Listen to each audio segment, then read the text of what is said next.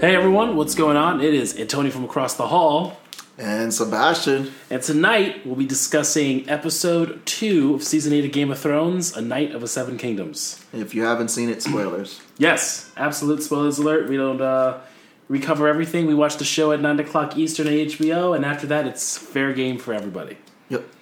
Uh, that being said, this is the last episode before the very anticipated Battle of Winterfell. This is actually going to be a very heartfelt weekend because uh, we've got Battle of Winterfell on Sunday and Avengers Endgame on Friday. So a lot of hearts breaking. Invest into tissue. And just to, just to throw out the feeling that I feel from this episode, they made you love everybody. And they're like, oh, we're going to remind you who we are with this next episode and just rip your heart out. Yeah, seriously, it's going to be Game of Thrones of old. We're going to be ripping people apart. We're going to be bringing our some of our favorite characters. Are going to be meeting their end. And if uh, Game of Thrones sticks to its true pattern of making us love these characters in a more sentimental value and then taking them away, uh, I see that a lot happening for some of our for some of these folks that we saw this uh, past episode. But um, quick overview or quick really thoughts on it. I this felt like the season opener that we should have had. This was definitely a much stronger episode than the first episode. We know that the first episodes tend to be a way to set the game, set the bar. But I, while there was no conflict, there was no battles, no blood, no gore. We just had such a pers- personal level episode with all these characters that we've grown to love over the past, you know, nine, ten years. And that I thought this is like one of their best character-driven episodes. Well, I mean, episode one for me was more of introductions because episode one, you have characters who haven't met before who are finally meeting for the first time, such as Sansa and um, Dany.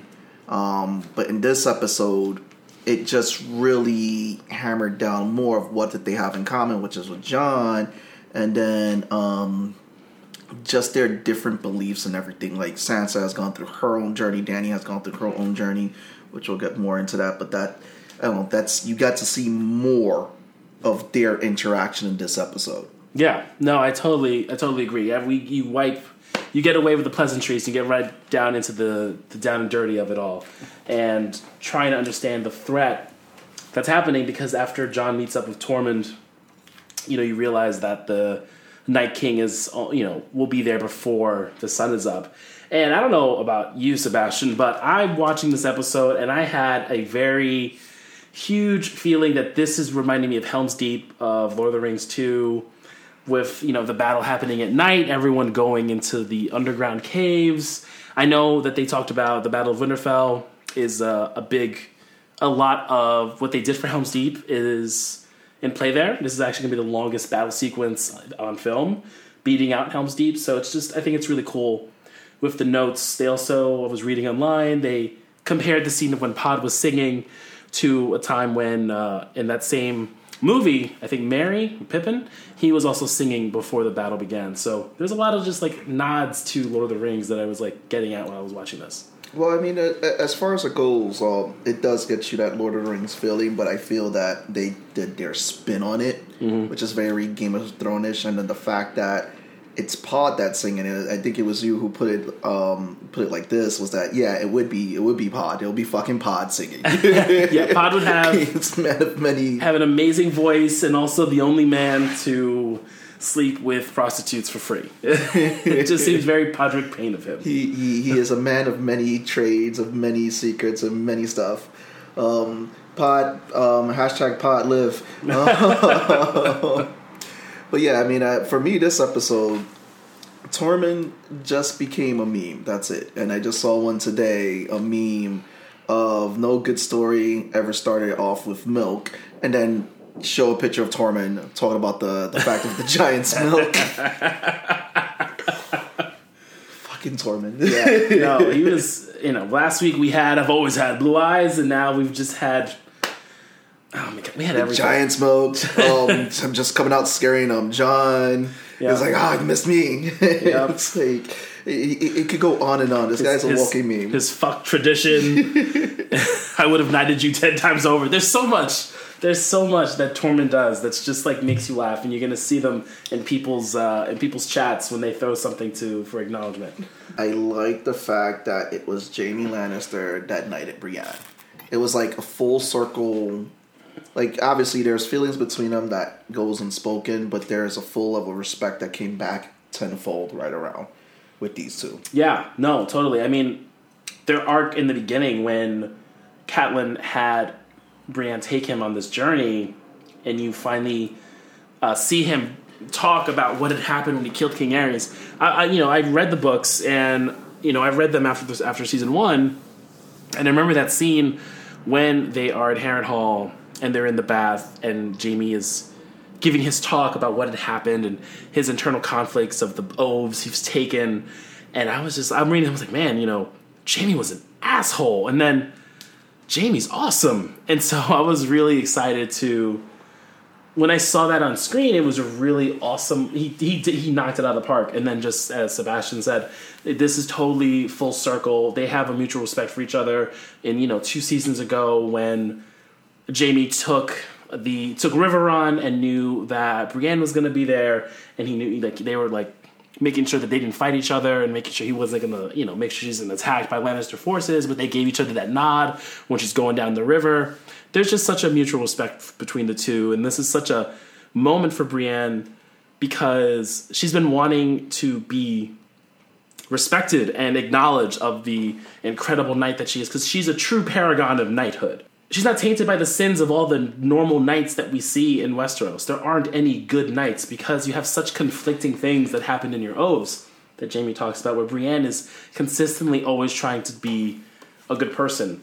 You know, allegiance wise, yeah, she was with she was with Renly and then she was with the Starks and stuff, but always she was always a good person at her core and just seeing her acknowledged as a as a true knight of the Seven Kingdoms was a really awesome moment as a fan, as a fan of the show, as a fan of Gwendoline Christie, who owns this fucking role, aka Captain Phasma, right? It's, just it's really good. Um, I will say though, I'm part of a death. I'm part of a death pool, and unfortunately, I have I have Brienne going down in next week's episode, so we'll see how that down, goes. Down, down the first or the second round. I, I've got her going down and then coming back as a white. I don't know. We'll see how it happens. I mean, it, it, yeah, we have this whole death pool um, going around, and it's the hit list I mean, for me, my hit list, I would have to say, is characters who've actually fulfilled, they've already fulfilled their role. And one of those guys is who uh, is Arya's bitch. That's what we'll call him. Um, Gendry. Gendry? Actually, it was nice to see Gendry that for Baratheon? a second. I feel Gendry has fulfilled his role. And Obviously, he disappeared for many, many, many seasons. Came back last season. He was rowing. Um, he was rowing. yes, rowing. But um, the fact that he built the weapons because that's what he trained to do was to be a blacksmith. He was a blacksmith apprentice. Full circle coming back. Um, him and Arya, then they hooked up. Which um, again, I feel Gendry is going to be one of those characters that's going to die. There's really nothing saving him in the Baratheon um, house. The Baratheon house is going to die with him. Bold move, Cotton. I would, you know, so it's weird. I think I have in my pool. I have Gendry living, um, but I do have Arya going. I don't know if Arya is going in this episode or further down the season. I do think one of the main Starks is going. If you know, if you don't count Jon Snow. Um, so definitely, Arya. I think she's gonna make moves and do her thing in this episode, but we'll see. Because I'm, She I'm might get it over her head. That's what it is. I feel like overly confident about that because Yeah. she doesn't know what she's dealing with.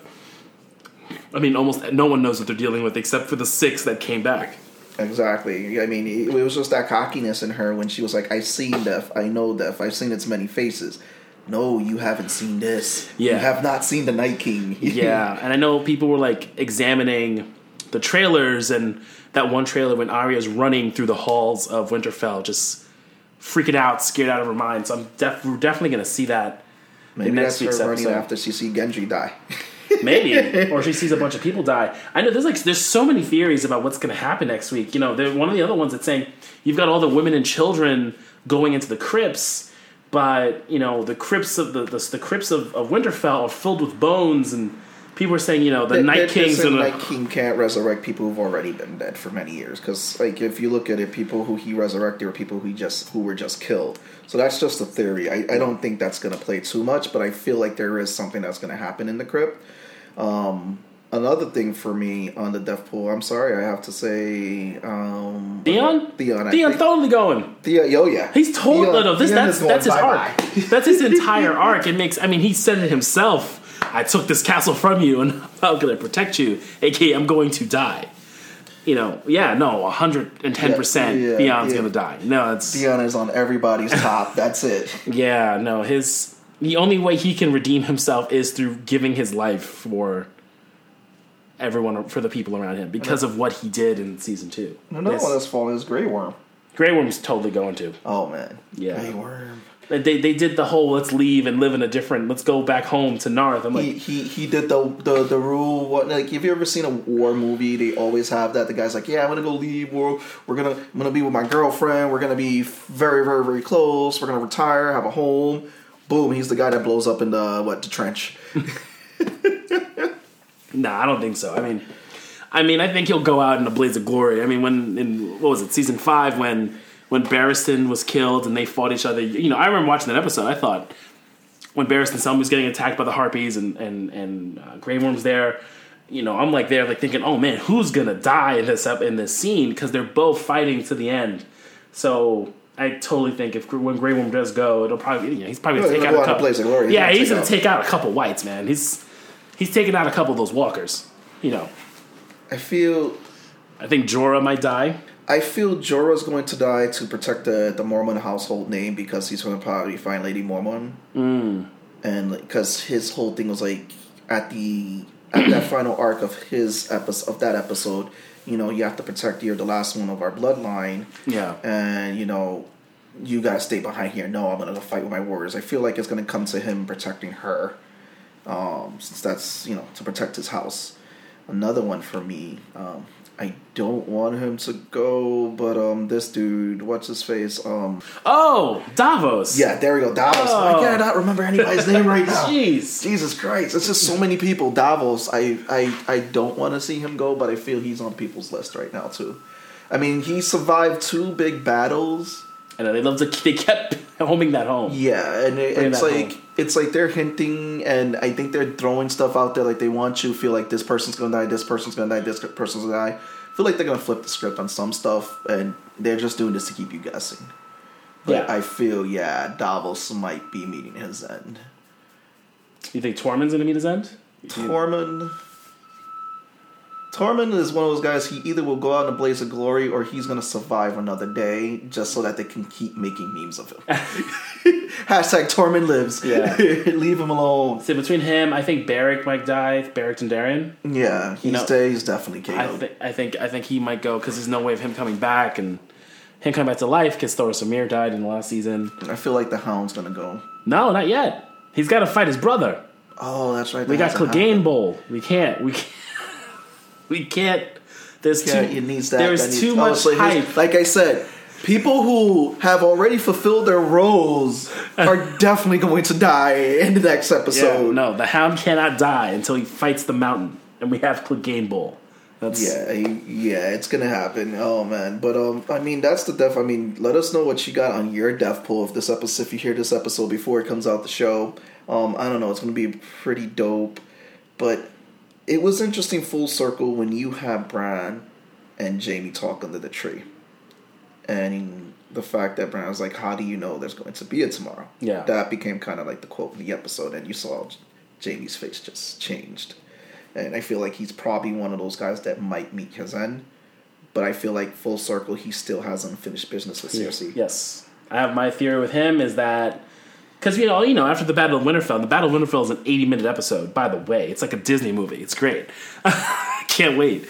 Um, and then actually, the, actually, the next four episodes are within 80, are within the 80 minute realm. So those last three after the Battle of Winterfell are probably going to be a follow up. You know, going you know time traveling or warp speeding or instant transmissioning to King's Landing to fight the Golden Company or whatever um, for Cersei to come down. And I think what's going to happen is we're going to have the same.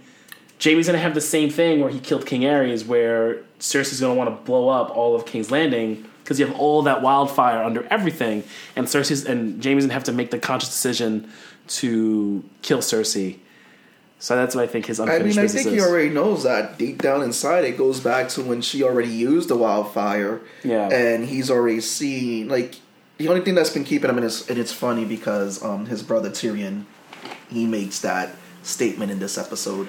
It was like, "Oh, she lied to us all," but he was like, "You always know what she was." yeah. So it's like he already knew that, and it's like deep down in his heart, he it's killing him inside. It's like this is the woman he loves. This is his family. This is his sister, and that's probably one of the reasons why he left the kingdom. One was that his word is everything because he is a just man. He's kind of changed since that season one and two. If I stay here, she's either going to kill me or I'm going to kill her. And little does he know that Bronn is on his way with the crossbow that killed Tywin. Although I think that's going to backfire and Bronn isn't going to kill them. Yeah, I don't know if Bronn's gonna kill him, um, or do it, or something's gonna happen where it's gonna mishap and probably piss off Jaime. It may end up killing Tyrion, maybe, and that would set Jaime off because it's like Tyrion's the only last member of his family that he can really trust. Yeah. Yeah, definitely. I don't know. There's a lot. There's a lot going on. I mean, it's it's there's so much speculation with this episode, so much stuff, and it's but it was just really interesting to see because like uh, it's like the qua it's like the calm before the storm. Yeah. No, it was great quality human moments that we Never really get in the show. Yeah, you don't. You don't. Or you. Or when you get them in the show, the it feels like the ep- the episode was so built around them because we, uh, you know, narratively, we know the next. We know what the next episode's going to be, and they the characters know that this is the last night they have. So they really focused in on those human moments between these characters, building up the tension. Like, what are they going to do? What's the thought process of what are they going to do in their last night? Are they going to drink? Are they going to, you know, eat together or, you know, sleep together or whatever? You know, like these are all things that you're reading online and the content the creators of the show are talking about. But it was just, it was really nice just to to see that in the 60 minutes that we had because you know there isn't really much you can do with the show at this point. No. You know, it's pretty much King's Landing, Winterfell, and how you're gonna, you know, fighting the Night King, defeating the Night King, and then who, what's gonna happen with the Seven Kingdoms.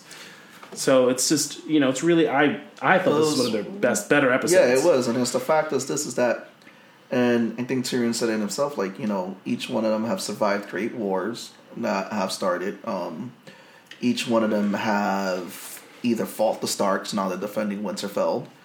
It's just that they're all there. Technically, everybody in that episode at one point was each other's enemy, Yeah. but they're all there in this human moment, and it's like you know they have one common enemy, and it's like, hey, this could be our last night. Let's just hang out, fuck it, let's enjoy it, and let's not fight about and bicker off the small stuff. Yeah. Now, how did you feel about the whole Jon Snow reveal to Dany? Ah.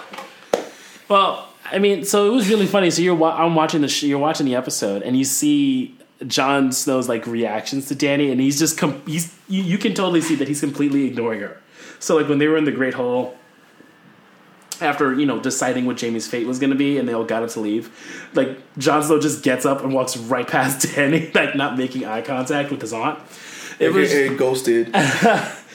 for them to talk and like I kind of like how he truth bombs her, saying, "Yeah, this is Lyanna Stark, and you know they weren't. You know, your brother didn't rape her. They were in love, and they had a child, and uh, you know she gave she died in her breath, uh, deathbed, and she had to tell her brother to make a promise to take care of this child and claim him to be his bastard, or Robert would kill him, and and that's me, and my name is Aegon Targaryen."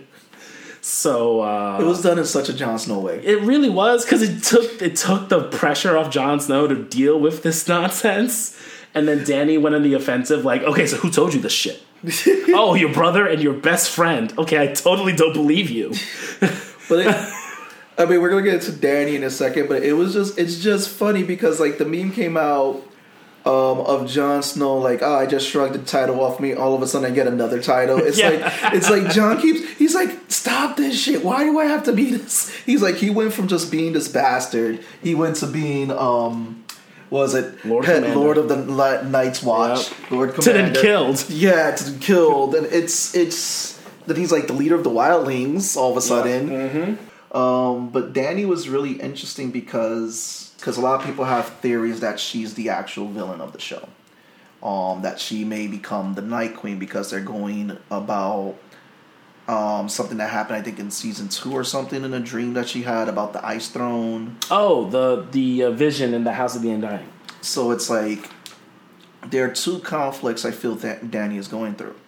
Um, the first conflict you see her with Sansa when they have that conversation. They're finally having a heart to heart conversation, and obviously in that conversation, she admitted her love for for Jon. Yeah.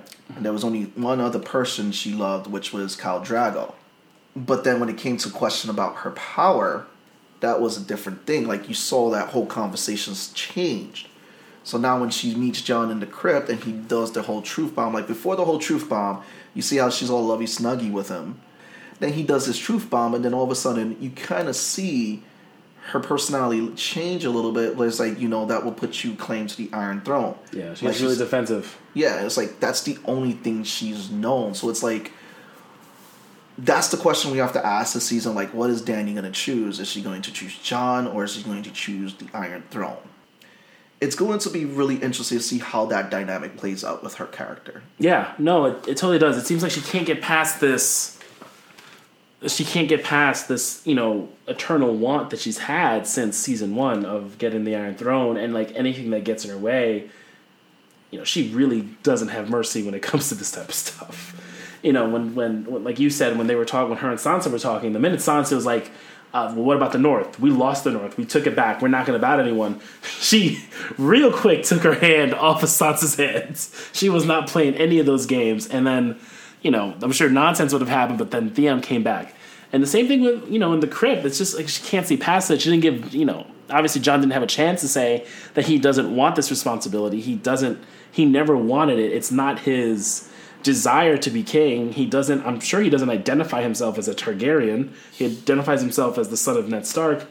He didn't want to be the king of the North. Yeah, he didn't He want that gave either. that up quick. Yeah, um, it's going to be pretty interesting. I wonder how that's going to play in the dynamic of their relationship now. Yeah. And the fact that that news is out there and it's only really four people now, if you count, including Jon, Yeah. that know about this. Yeah, we'll see. It's definitely going to be a different dynamic once the Battle of Winterfell and whatever happens with the Night King is is settled. There's so many things that the Night King can do. I know we're going right back to this, but it's like the dude has a dragon. Ice Dragon. He has an ice dragon. He can clearly fly in and bombard Winterfell because Winterfell's open. He could throw javelins like he was in the Olympics. Yeah, seriously, you know he should make the Olympic team. It, it was it'll it'll be interesting to see what they do. Um, I'm so excited for this episode. I'm excited for this weekend, just in general, to find out what's going to happen in two things that I truly care about. So uh, I mean, this is this is probably next episode is probably going to be the last time we see a lot of characters that we really liked and grown with. You know? definitely, Um, again, in the comments below, let us know who you think is dying. yeah. Any questions or thoughts or uh, things we may have missed? Let us know. I'm always down to talk Thrones. I know we'll be doing our follow up episodes.